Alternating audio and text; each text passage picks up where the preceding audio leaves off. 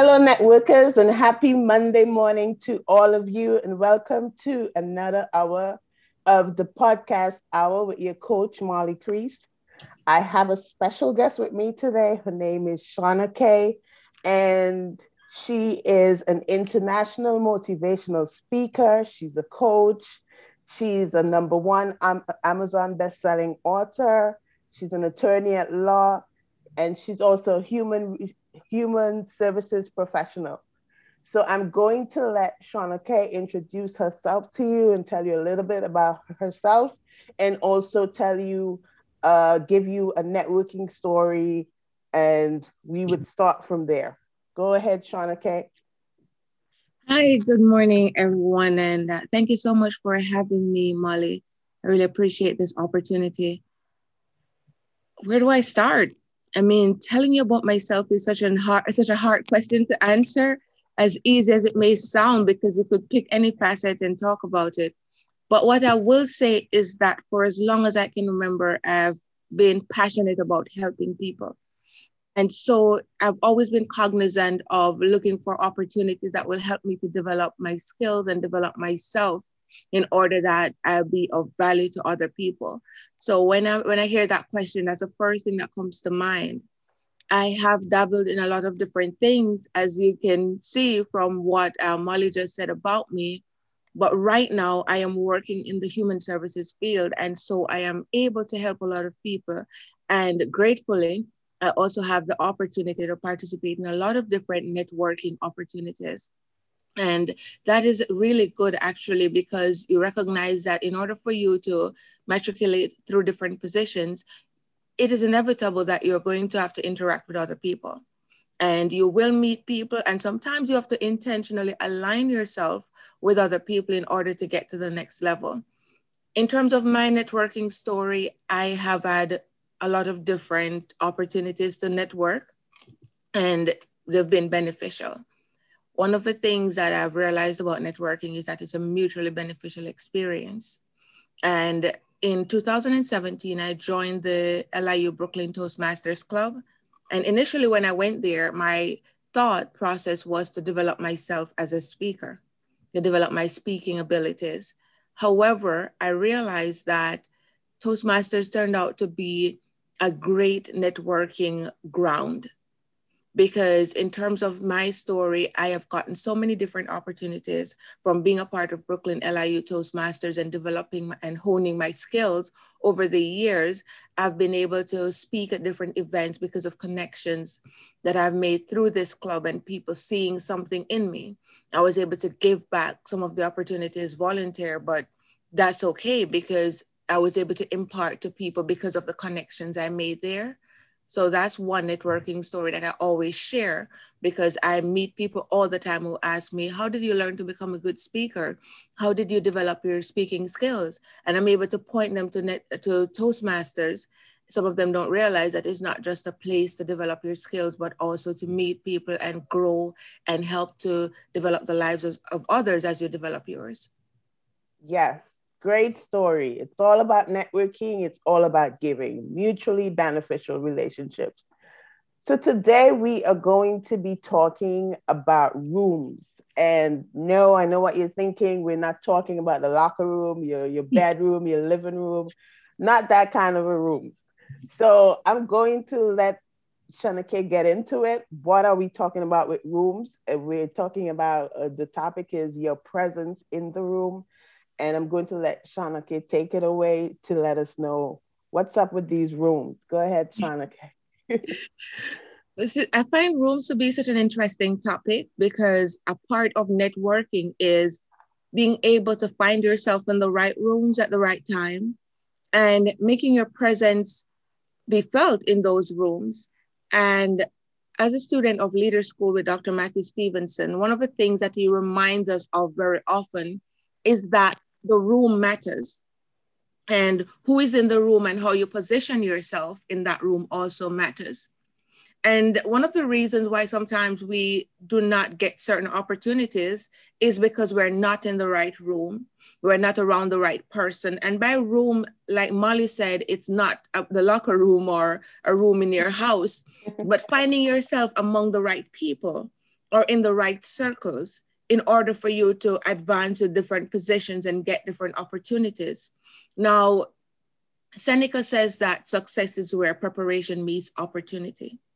A part of our preparation process as we go through life and, and grow through different um, stages of our lives is being prepared. And a part of that preparation is aligning ourselves with like minded people, aligning ourselves with people who are doing the things that we aspire to do, and aligning ourselves with people who are going somewhere and who are intentional about where they're going. And so this topic of room, it fascinates me because I am reminded that we have to be sensitive to opportunities and putting ourselves in certain places as we embark on this leadership journey. Yes, so we're talking about your your presence in the room. So how do you how do you prepare yourself to to to get in the room because you don't just open the door and get in so what preparations are necessary uh, to get you into the room Oh, thank you for that question, Molly. That is something that I know a lot of people would be asking when they hear you talking about room. And preparation to get yourself in the right room spans a wide gamut of things. But one thing I will say is that a big part of it is education. You have to educate yourself about the things that interest you. Because it's one thing to get in the room, but even if you are so fortunate to get into a room, if you're not prepared to interact in that room, um, to, to basically be able to bounce ideas and share information with the people in that room if you're not prepared in terms of information that you have honed and that you have garnered for yourself you're still going to be ineffective. So what this is essentially saying molly is that getting into the room is not enough. You have to be able to you have to be prepared to operate what once you're in that space.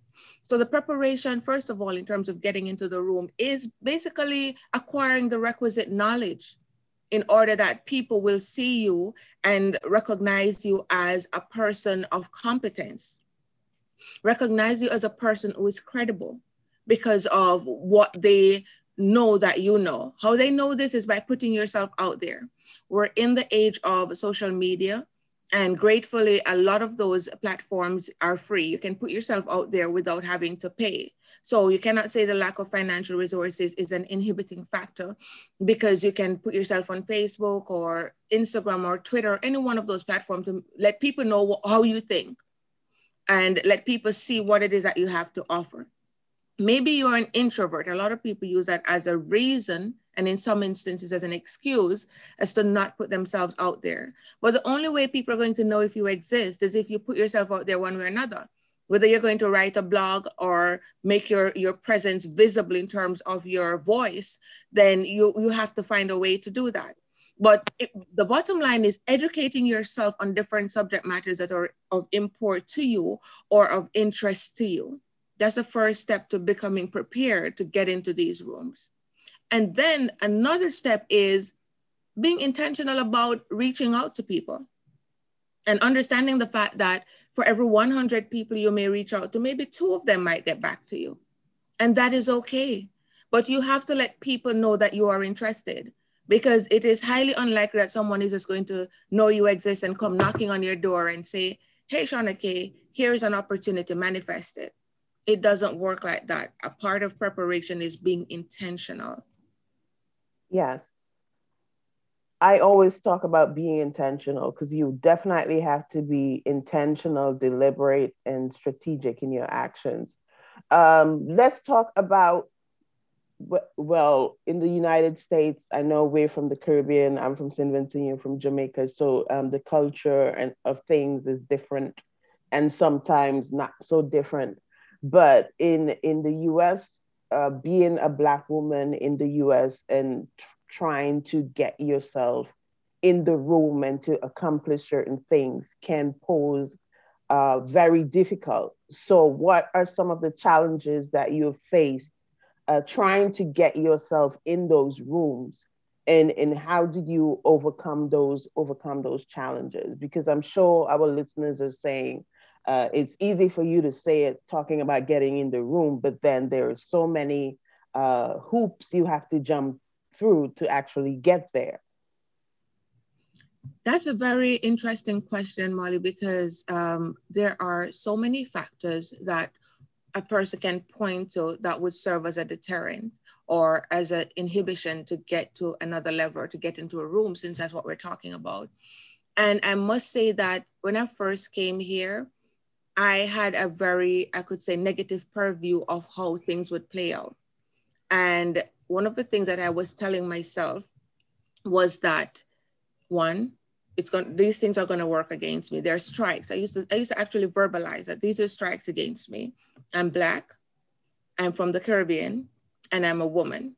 And there's that rhetoric that you know Caribbean people come and take people's jobs, so people react to them a certain way. So I had that mindset. And I believe that there were times when I would knock on doors and they would be closed in my face, and I was not used to that. Because coming from Jamaica, I would always pride myself into never being turned away whenever I had an interview. Because up until that time, every door I knocked on for an interview, I would get a call back.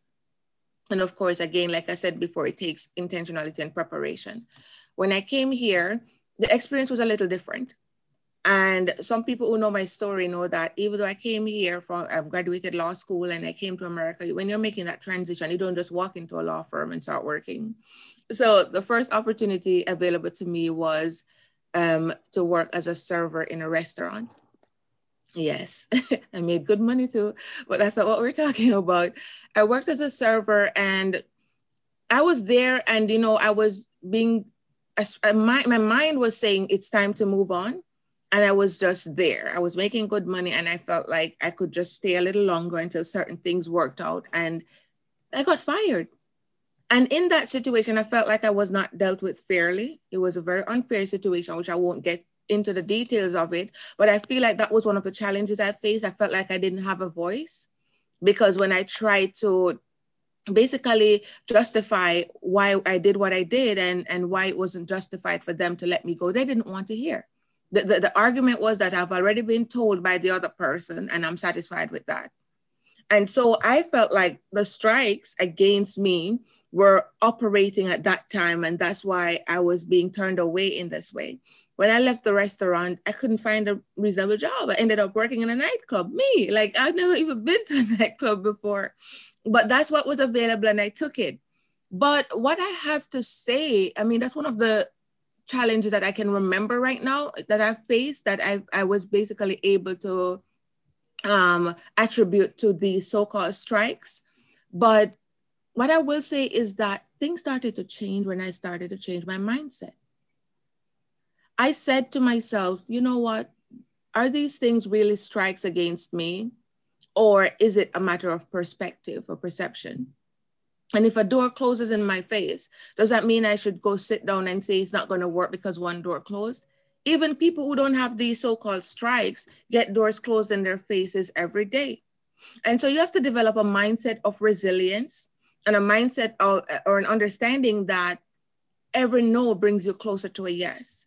And so I had to intentionally change my mindset and said, I am Black, so they're going to want me because I am Black and not necessarily because of affirmative action and I also had to say that I am a young Black woman. I'm a woman, and there are spaces for women in this day and age. And I had to say that I am from the Caribbean and I have a beautiful accent, and someone will be attracted just because of the accent and want to hear more. Because when I was working in the in the restaurant, so many people would ask me, Where are you from? And I would tell them, and they would engage in conversation because they liked my accent. And this was, believe it or not, a form of networking because the job I have now, how I got into the organization was through someone I met in the restaurant, an older gentleman. He met me and he just always talked about how I presented myself. And whenever I served him, he would give me a good tip. And then he would just tell me every day, you know, why are you here? He would ask me, why are you here? You need to get out. And one day he said, give me your resume. And I gave it to him and forgot about it.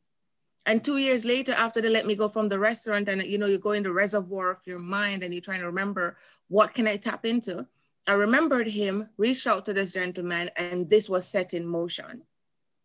So the point I'm making is that even the very things that we perceive as strikes, you can change your mindset to view them different. And it doesn't mean that because you change your mindset, things are just going to magically change and doors will start opening. But your mindset has a lot to do with how you will show up. Because if you're confident and you're walking in the confidence of your blackness, your womanhood, and your accent, then somebody somewhere will see it. In the Chinese language, um, crisis means opportunity. So we have to start thinking about those so, same things that we perceive as strikes as actual opportunities. And if they don't want to give you a seat at the table, well, make your own table. You get to invite who you want to invite when you do that. so uh you said a whole word right there, a lot of powerful things right there. I want to go back a little bit at you having to take that waitressing job because I've gone through that space as well where I came out of school with all my degrees and taught that I was going to automatically get in the room and have a seat at the table.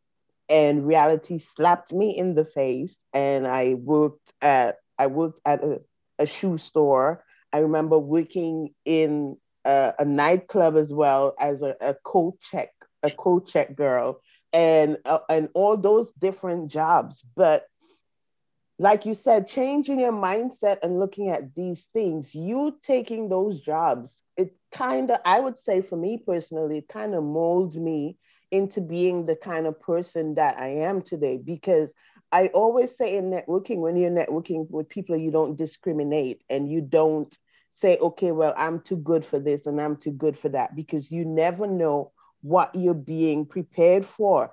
And so I am so careful not to put things aside or to say, why am I going through this? Because, like you said, when we have that negative mindset, then we are going to remain in that negative space all the time. So let's let's let's let's dive a little deeper into that because uh, there might be a lot of people out there and my listeners who are saying, okay, well, I'm not working right now, or I had to I had to take a pay cut or I had to pivot and the job I'm I have now it doesn't even match my qualifications and all that stuff. What what what would you say to these people because they're like I should be I should be at the table already. I should be in the room already. Why am I having to pick up crumbs before getting into the room? Well, you know, Molly, you've said so much and it's there's so many things I could say to such people, mainly because I have been in that situation. Even today, there are times when I come across people and they will say, Miss Brown, what are you doing here at the job where I work? And they would say, You should be in this place and you should be in that place. And you're always going to get that, especially when you're intentional about developing yourself and learning new things and acquiring new educational accolades you're always going to feel as though you're either one step behind or premature or no sorry um, you're behind in your career or your leadership journey but one thing you cannot do is allow those things to deter you from continuing to develop yourself and what you have to also understand as leaders is that introspection and self-assessment is mandatory every time you grow, for every time you reach another acme in your leadership journey, you have to constantly assess yourself. Is this where I want to be? Is this where I desire to be five years ago? What can I need to, what do I need to do to get to the next level? Who do I need to align myself with? And I believe that more often than not, people who are asking those questions or people who are concerned about not being in the right rooms at this juncture in their life, if they were to do an honest assessment of where they are right now, they're not networking enough. And I've, I can say that not in a way that I'm judging them, but in a way that I have come to that juncture in my life so many different times. And when I did that authentic, honest assessment, I realized that my circle was not big enough. I realized that I was not aligning myself with the right people and the like minded people who can get me to the next level because we all need people. You understand? We all need other people. We can't do it by ourselves. And, and a lot of people have that mindset that I need to do it by myself so I can make I can say at the end of it that I'm a self-made leader, mm-hmm. I'm a mm-hmm. self-made millionaire. I believe that the whole self-made thing is so overplayed and it is such a gross exaggeration of reality Because even though you may feel like you did it yourself, if someone had to give you a job to make some money to pay for it, you did not do it yourself. An opportunity was created for you. You may have done the work, but somebody created that work for you to do. So the point is that we should get out of the self-made this and the self this because it is it is rarely an exercise in egoism and, and egotistical behavior and mindset and that's not going to help you so you have to realize that if you make that honest assessment and you say that you're not in the right room, you're not where you're supposed to be, check your network and see if you're really, if you if you stretch yourself enough. And networking is not only about aligning yourself with the people who are doing what you want to do or the people in your particular career sphere. You have to network with people from all over and from all levels because the person who cut your lawn may know somebody who knows somebody. So don't develop a mindset that because you've reached a certain a, certain zenith in your leadership life and journey that your certain people are beneath you. Because your gardener may very well be the gardener for the CEO of the company that you want to get into. And, and the CEO may respect that gardener that he has had for 20 years. And, and if he says, hey, you know, I know this lady who is really doing very well and all she needs is a break. And he may say, okay, you can introduce me to her. I can't promise anything. But the point is that you don't disregard anybody. You don't think yourself better than anybody. Value your relationships and do not waste time with people who are not going anywhere. People who are watching other people fulfill their dreams, spending hours and end in front of the television. And I'm not judging, but I'm just saying that you have to align yourself with intentional people because this is going to expose you to other opportunities. Yeah, uh, let's talk about that surrounding yourself with with positive people and with the right people because uh, as as easy as it sounds and as easy as it say as it's we say there's an art to it and there's a strategy to it. And uh, uh, my grandmother used to say not all, not everybody that comes into your life is going to stay there. Some people come into your life for a season and and then they leave.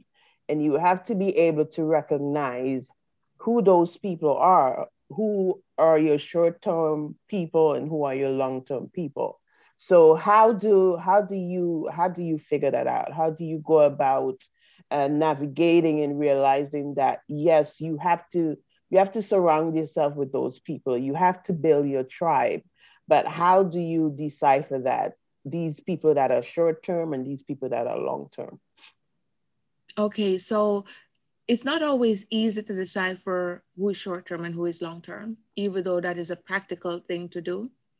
Um, you realize that sometimes you spend so much time with somebody who you think this relationship or this connection was going somewhere. And then you start beating yourself up at the end of it because you feel like you wasted so much time. So there's not always a clear cut thing. But one thing that, I, that always resonates with me and I always remember is that I believe it was Jack Canfield who wrote Chicken Soup for the Soul. He says that success leaves clues. And so, as you're looking to develop yourself in your particular career field or profession, you're looking at people who have done what you want to do, or people who are doing and doing well what it is that you want to do.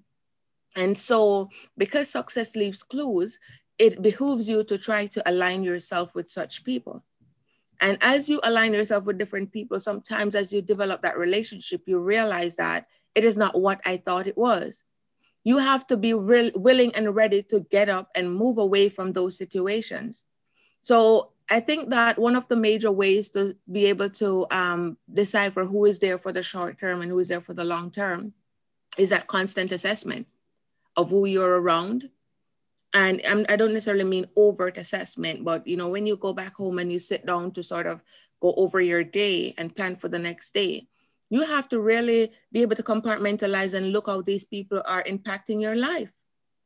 And not in a selfish way like as a taker because it's not you know networking is not about taking all the time. It's about striking that balance. It's exchange of information. But if you're with these people who are always coming to you for answers it's good that people will feel you're credible enough to come to you for answers, but it's going to be draining after a while. You understand? If you're the smartest one in your group or in the room, find a new room.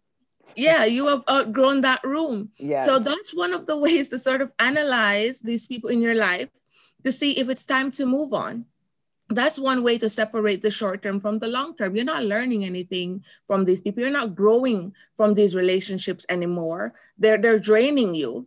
Negative, non-affirming relationships will drain you. You're there talking to them every day, and all they want to do is talk about other people and things that will not advance neither you nor them. This is a way to pull yourself away from those people because maybe in the beginning things were going well and they talked a good talk, but now you're realizing that okay i've outgrown this relationship and i need to look for other circles to find myself in so i think that the bottom line is that constant assessment yes most most definitely another thing too is that I, I remember someone said if you if you want to be rich surround yourself with rich people and find out how they how they did it and, and and what happened a lot of times too we want to get to point A before conquering point B. Mm-hmm. And, and and so you can't you can't jump the gun as some of us we want to we want to cheat we want to get there and and not work for it not go down in the trenches for it. And it, a lot of times you see uh, you admire these people that you want to be like or you want to uh, be in the same field or genre as they are and you and you look at it and you're like i can do that. But sit down and listen to these people's stories and hear what they actually went through to actually get to that point where they are in their in their career and in their professional lives and you will realize that they had to work really hard for it i always talk about the um, the process of a diamond when you when you look at that process before it's even a shining sparkling diamond that you want to put it in a ring or in a chain or whatever you want to do with it it doesn't look like that at all. It looks ugly, it's filthy. There's a lot of different stages and steps it has to go through before it gets to that diamond stage. And so a lot of times we don't want to we don't want to go through those stages and we want to just be successful right away without actually taking the steps to get there to that success. Yes. Uh, another thing I wanted to ask uh, is is money a factor in getting into the room? Oh yes, money is a factor. Money is a huge factor in getting into the rooms. But as you view money as a factor, you also have to tie that in again with mindset. I say this because I grew up in a household where I had a mother who didn't even realize it, and I didn't realize it growing up, but I certainly do now. She had a mindset of lack. And it's not because she was a bad person. This was probably just based on culture and upbringing. And because we grew up very poor, anytime you went to her to ask her about anything that would cost money, her first response would be, I don't have it. But then I would watch that same mother do everything in her power to try to make it happen.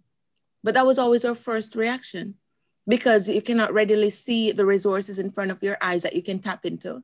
And so an opportunity may come and you you just write it off because you don't have the resources for yourself right now to do it.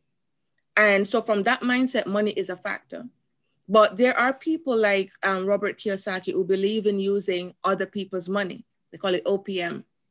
So even though you may not have the money, depending on your credit or depending on your circle again there may very well be other people who are so invested or so vested in your idea that they're willing to invest in you but outside of that failing all of that uh, people who know me know that I, am an avid reader and I always am going to recommend books because books have been my mentors and coaches for such a long time.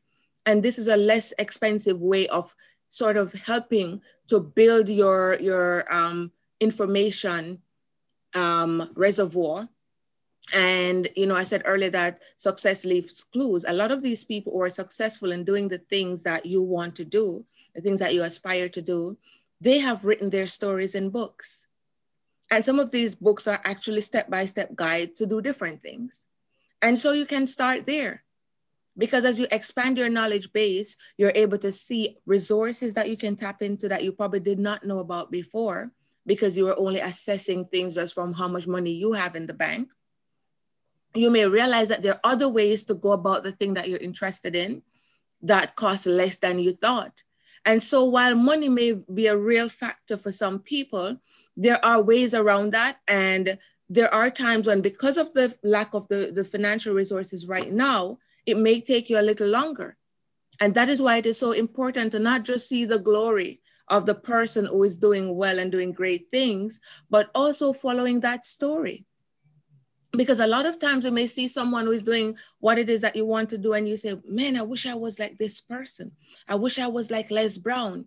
I love Les Brown. He's a motivational speaker and one of the one one of the speakers I follow for a very long I've followed for a very long time. But if you listen to him, he tells his story over and over and over. First of all, it took him 14 years to even believe he could do it. So let's just start there before we even talk about money. Just even the belief and, and the conviction and the assurance that he could do it. So then after overcoming that barrier, that major barrier, then he had to face the fact that he was a poor guy who didn't have resources. But what he had was stern pertinacity and, and that and that um resilience to keep going even when people were saying no. So again, it comes back to what we're talking about, Molly, networking having the right people in your circle, you may not have the resources, but because you've aligned yourself with the right people, they expose you to opportunities or they may believe in your um, idea so much that they're willing to invest in you. So yeah, that is that is a very a very good point so now you've you've done all the work. You've you put yourself out there. You've taken the necessary steps to to get your foot in the door or to get in the room so to speak. You're now in the room but you're not at the table yet. You're you're in the corner. Maybe maybe you're in the room and you're uh you're serving coffee or or you're you're the assistant to the big guy. Uh how do you how do you uh get from that step to actually being at the table and making those decisions with the best of the best and the biggest of the biggest. So wh- while you're in the room, you're still not doing what you want to do in the room. But what should you be doing while you're in the room? Oh, that's so interesting that you should ask that. You know, I love Dr. Matthew Stevenson. And I reference him a lot, you know, when I get these opportunities because he has so much knowledge. And one of the things that he says is that you have to be willing to be a fly on the wall. you have to be willing to be that unnoticed observer in particular situations. And so, even though you may be in the room, but you're not in there in that capacity to be able to even approach that table or approach a person that you want to talk to, but sometimes just observing how they mm-hmm. operate and observing who they're connected to may help you to eventually get in the room. So maybe that's not the day or the time to get in the room. Maybe being a fly on the wall will help you to garner the knowledge. And I referenced education earlier. It's not necessarily formal education, like going to school and getting a certificate or getting a degree. That's important, of course. I would never scoff at that. I have those. But education in terms of learning things, because one of the things that Dr. Matthew Stevenson says is that in your life, you're going to be in rooms forever. Because as we have been discussing, the rooms span a whole gamut. It could be intentional conference rooms or rooms where you're learning workshops, things like that. Or it could just be you're ha- you happen to be the waiter in the room where they're having a conference meeting, the dignitaries are. It's still an important room. And what he says is that in these rooms, either you're going to be making decisions, building relationships, understanding things, or learning things. So you at that time, you may be in that room to understand things, to be a fly on the wall and observe things.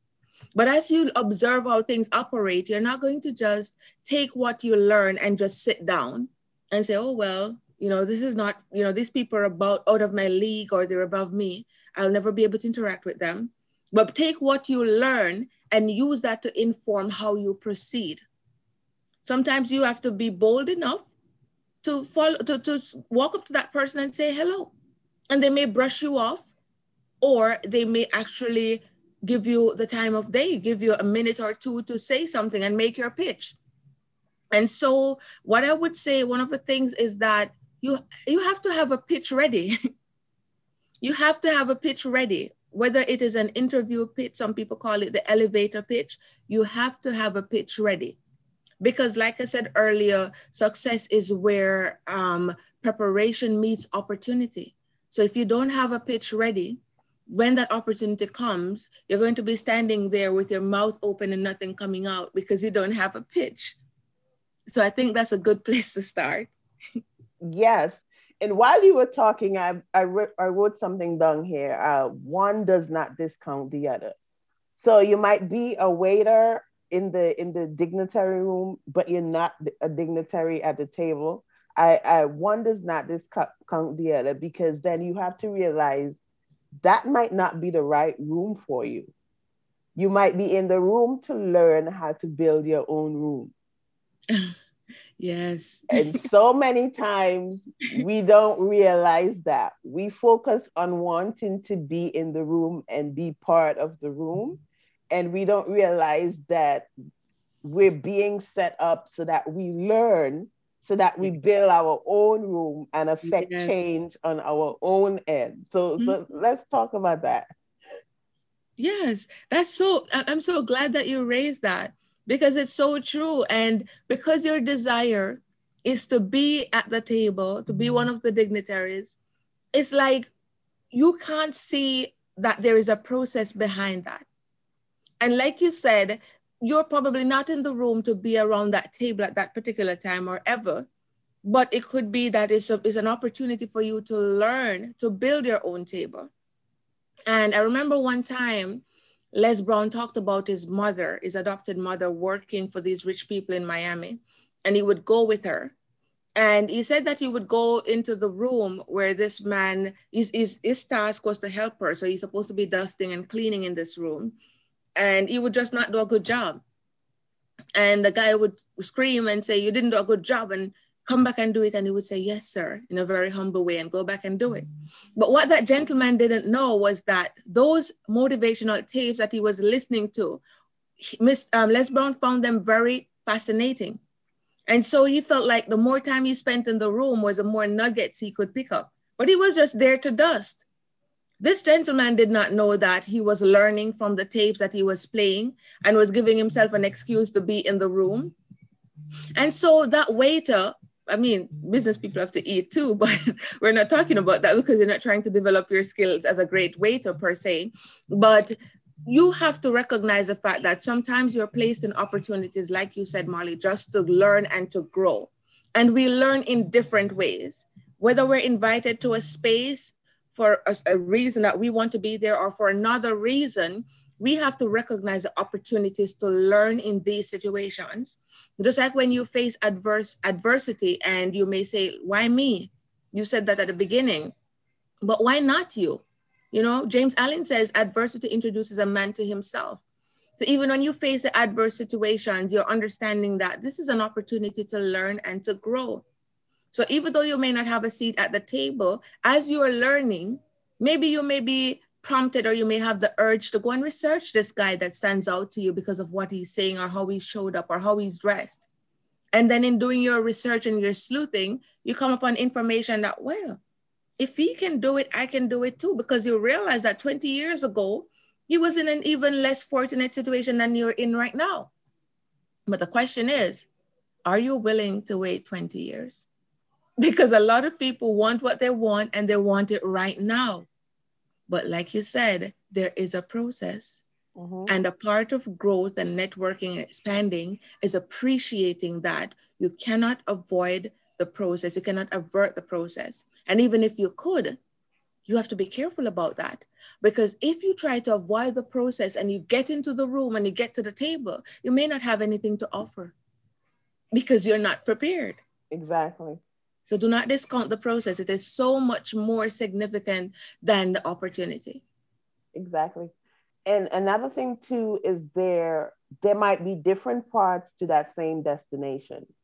Yes. Because I remember uh, I remember going to LIU and uh, joining the the National Black MBA student chapter there. And I did not know I was being set up for anything. I just wanted to volunteer I just wanted to give back knowledge and experience that I've learned myself to give it onto other students so that they would not make the same mistakes I've made. So I started being a mentor. I started going every evening, every Friday evening uh, to the city Uh, at that time, it was at AXA in, in, in Manhattan, and we would mentor the high school students and all that stuff. And as I as I was mentoring, I, I moved from being a team mentor to being a lead mentor. And from being that lead mentor, uh, you started to affect lives. And, and you would see that these these kids that you're mentoring the the the strides that they've made from the inception of the program to the end of the program. And that alone would give me a good feeling. It would make me feel like okay i'm doing something right. I'm doing something never did i taught from me doing that and from me doing that deliberate work and and having the passion to affect other people's lives and stuff that it would it would propel me into a position to be the director for that very same program that I joined as a mentor. And mm-hmm. then and then also to be on the the actual board of the National Black MBA New York chapter, which means I'm in the room now to make decisions with the president and all that stuff.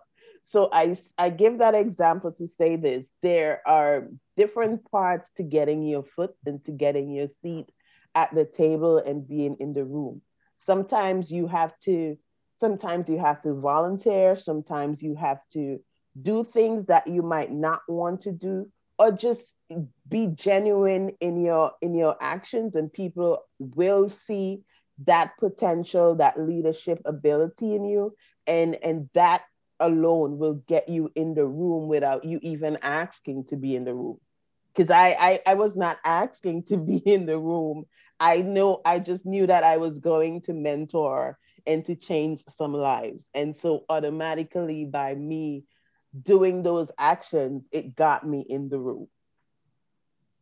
Yes. So so there there are different different different paths to take and you can't be afraid to when when that opportunity presents itself to to take that take that opportunity and it's it's all about seeing it as well and it goes back to mindset because if mm-hmm. you're still in that negative space then you're not going to realize the opportunity that's right in front of you to take advantage of it that's true that is so true um so i'm in the room i'm in the room I'm not I'm not waitressing or anything, but I'm in the room, I'm sitting at the table, and it's time for this decision making. It's time for me to show them who I am. How how how do I do that? Well, there's so many ways to do that, you know. One of the things is that you cannot chicken out, but understand that before you even got there, you had you have done your homework. That's what got you there. You prepared so now you're at the right place. Again, mindset kicks in. Do you believe you belong there? Because if you don't believe you belong in the room, you cannot show up in your best self because you don't believe you belong there. And that can be an issue as well. So, as we're seeking all these opportunities and seeking to get into these different rooms, first of all, you have to develop a mindset that you belong and that what you have to offer is valid. I remember a student reached out to me earlier this week, and one of the things that she says that she struggles with is that when she has to present, and this is a master's student, when she has to present, um, she feels so afraid and she freezes up because she feels like she's not smart enough or that the people in the room know more than she does. So she doesn't believe that her contribution is valid. And she wanted some help with that. And I said to her, first of all, you have to recognize the fact that people are people. And it is okay to not know, but don't say you don't know. Say, may I get back to you on that? And I gave her some pointers, but one of the things I told her was this you may think they know more than you, but what I've found in my own life is that sometimes they don't know as much as I think they do. And they may know more than you on this subject, but when it comes to the, the art of tying a shoe, if there's such an art, nobody could do it like you. So you are always going to be more knowledgeable than someone in a particular situation, but you have to be able to recognize what it is that you need to know. And so, first of all, you get around that table. How do you show up? You ask me, you do your best. But what if after that, when you do your, your assessment, you feel like you didn't leave it all on the table?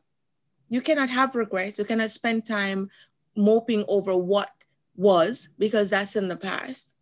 But what are you going to do now to make sure that the next time you're in a room, you can show up in the way that will make you feel like you have left it all on the table? And there is a book by Bob Burg and John David Mann. It's called The Go Giver. And when I read that book many years ago, it changed my perspective about how I show up. Because a lot of us, we grow up in this Western society where we are taught to be go getters. And it's not necessarily a bad thing. But, you know, growing up, your parents say, go to school, Shauna, get an education. Yeah. Get get um good grades so that you can get scholarships. You know, I don't have any money get good opportunities get get get and you're taught how to get so some people naturally morph into becoming takers and you're always looking for opportunities in which you, you have an advantage. You can always get but what are you giving? Mm-hmm. in the book they talk about becoming a person of value and being intentional about giving value. If you're intentional about giving value all the time then there is no way you're going to find yourself in that room at that table and not knowing what to do. Because your intention there is to give value and to believe wholeheartedly that the people who are there can receive value from you. You know, Dr. Myles Munroe says, don't aim to become a person of interest or an interesting person. Aim to become a person of value because when you're a person of value, people will pay to see you or hear you. People will pay for what you have to offer. You referenced the diamond earlier. And people will pay for diamond. Why? because they consider it to be a valuable stone. Mm-hmm. So you have to be intentional about becoming a person of value so that when you find yourself in that room, you have one intention and one intention only to give value. Woo! I feel like I was just in church, y'all. I, I hope everyone is getting, I hope everyone is getting this message. Uh, this is so good. I'm thinking we might have to do part two to this because there is so many different facets to talk about. We talk about all the time about getting our seat at the table and being at the table and being in the table, even as a, a, a black woman, being at the table. And, and you talk about it, confidence in self is so important. Because if you show up confident and you show up valuable, the others around the table, they have no choice but to listen. They have no choice but to see that value in you even if even if deep down inside you're scared and and and, and you're clutching your pearls you having that confidence is is is beyond because they're gonna be like oh so she got this huh? You know uh, uh, you might be you might even be the only the only black woman at the table of white men. True. show up and show out. Show them who you are so they know that they have to respect this one black woman at the table and and we're seeing that a lot now uh, that's going on now. We see a lot of women are becoming ceos the first black woman to be ceo of this and ceo of that. And i'm sure that they're in the room now and they're flexing their muscles because they're mm-hmm. like i am here and i am here to stay. And that's the confidence you have to go with when you when you finally have done all the work and you've you've you've and and for the black community whether it be a black man or a black woman we have to work 10 times harder to to get ourselves in the room and to get that respect of being in the room. So when we get there it's important for us to uphold that value and that confidence and and maintain our stance in the room. Because you're in the room, you're making decisions, but what about maintenance? yes, that, that's a good question. What about maintenance? Because you could make all these big decisions, and when you leave the room, you may just feel drained because you know that you have to go back out there again and build up that same momentum to get into the next room because of maybe perception. But like you rightly said, confidence and assurance, not pridefulness, but confidence makes a big difference. You have to let people believe that you believe that you belong in that room. Because if you're timid, you could have a wealth of information, you could know more than all of them. But if you're timid, in their minds, that will be confirmation that you don't belong. So you have to believe that you belong in that room, but at the same time, and I know I reference Dr. Matthew Stevens a lot, but that's because he has so much to say on this topic of rooms. And I, and I listen to him and, and I believe wholeheartedly most of what he says. One of the things that he says is that you have to respect the room. You have to respect the room that you're in. So you might be going in there with this myopic purview that I am this one black woman in this room of or sea, this sea of white men. And so this is the only issue that you're focusing on. But you still have to respect the room and respect the roles of the people in this room, respect the accomplishments of the other people in the room and the achievements of those who made it possible. Because if you're not careful, right, you may be thinking, I spend a lot of time developing myself to make sure that I am 10 times more qualified than these guys. And you're going in there with that negative mindset that even though I've done all of that, I know that they're going to look at me in a different way because I am Black and I'm a woman and all of that. If you're not careful, this mindset and this attitude will cause you to discredit and disregard what they have done because they may have done some things too to get to that room and to earn to rightfully earn their seat at the table. So what if they what if what if they haven't done as much as you have done? That's a reality that we have faced time and time again. But do not discredit what they have done and the steps that they have made. More importantly do not discredit or disregard those people who made the room possible in the first place. Yeah? So sometimes you have to really think outside of that box that you have created and the reality of it, because I'm not saying it's not real, it is very real. I hear the complaints every day and the frustration of people in different minority groups feeling like they've done so much and still don't feel like they belong. But you have to start believing that you belong and then let them believe what you believe. You understand? Because sometimes you are your wor- your own worst enemy because now you have done talk about this thing so many times and to the point where it's now ingrained in your subconscious that you approach every situation believing that I am approaching this at, at a disadvantage because of how I'm perceived for my, my, my skin color, my race, the way I speak, etc. When, when you may well be in a room of white men who are looking forward to hearing from you, it's not always a case whereby because you work 10 times as hard, when you get into that room finally, it's just these men waiting to jump on you and say that you don't belong. It could be that they actually admire you for doing it and, and, and want to hear from you and glean from you. So I guess what I'm saying is don't have a, a fixed mindset about it but have a growth mindset about it because sometimes it is in these situations that you have to make that decision on the spot that you know what? I'm going to stop trying to get around these tables. I'm going to step out there mm-hmm. and i'm going to create my own table so i can invite who i want to that table. Such good advice. I have one final question as we as we come to the end of this podcast.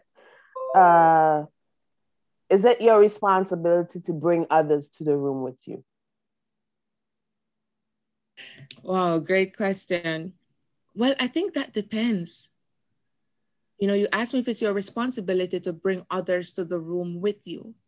And I would have to say that there are instances when, yes, it is your responsibility. And I, I can go back to where I said that the information that you have, right? That you have garnered, the schooling that you have acquired over these years, make no mistake about it, it is not for you. you don't gain knowledge so that you can have one up on the person beside you to say, Oh, I'm smarter. I know more than you do. So what? Who cares? You understand? We came here to serve other people.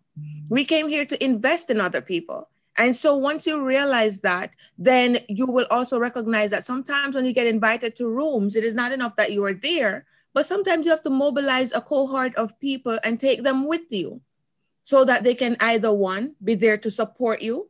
Sometimes you don't need support in these rooms of vultures or people who are ready to pounce on you. Mm-hmm. Or two, so that they can benefit from what you're benefiting from because a room allows for you to take other people in there or three, you take other people in the room with you because you want to show that you're not selfish. You're not just taking everything that is there for yourself, but you want other people to get an opportunity or to see how these rooms operate. But then the other side of it is that when you answer the question of whether or not it's your responsibility to take other people in the room, sometimes the room doesn't allow for other people. You understand? So maybe you cannot physically take other people in the room, but there are other ways to take them in the room. by gleaning as much as you can from those rooms, from those situations, from those learning opportunities, and then taking that back to those people and sharing it with them. That's another way for taking them in the room without physically taking them there. The bottom line is if your mindset is always to add value and to help other people to develop themselves, then you will find innovative ways to take other people in the room with you, even when it's only you alone who can physically be in those spaces. Ah, there you have it, everyone. My networkers out there, there you have it. Your presence in the room. Uh, do you have any final words, uh, Shauna-Kaye, for, for our networkers that are listening? One final advice uh, to give to them one final advice that I can give is really, I would say, to reinforce something that we have said before, and that is recognizing the fact that you can learn in every space and you can learn in every room. So it may not be the ideal room that you aspire to be in, but do not be so myopic in your view and your vision that you discount certain situations because you don't see them as learning opportunities or spheres mm-hmm. in which you can learn. Open your mind to understanding that you you are able to learn in every room and in every space and that you should not readily discount or discredit something because it does not look like the, the aspiration that you have. Great, great advice. Great advice. I want to thank Ms. Shauna-Kaye Brown today for taking the time to talk to us about rooms it was such a great, such an insightful and informative conversation. And we will definitely have her back again. You don't you worry. Um, I just want to end as we always end with a quote. And my quote today is from Michelle Obama. And she says, Success isn't about how much money you make, it's about the difference you make in people's lives. Wow. So let's let's go about trying, let's go about with a focus of creating an impact and, and making a difference in people's lives. Because when you make a difference in someone's life, that is way, way better than way better than money. So let's let's remember that. Remember, if you love this podcast, if you like listening to this podcast, to support this podcast, give a monthly monetary donation of supporting this podcast. I will be putting Shauna-Kaye's information in the podcast notes so if you want to contact her, if you want to talk to her, or if you even want to solicit her services, all of her information will be in the podcast notes. I want to thank everyone for listening today and hope you have a very productive and wonderful Monday and have a wonderful week. Thank you so much, and we will talk to you next time. Thank you.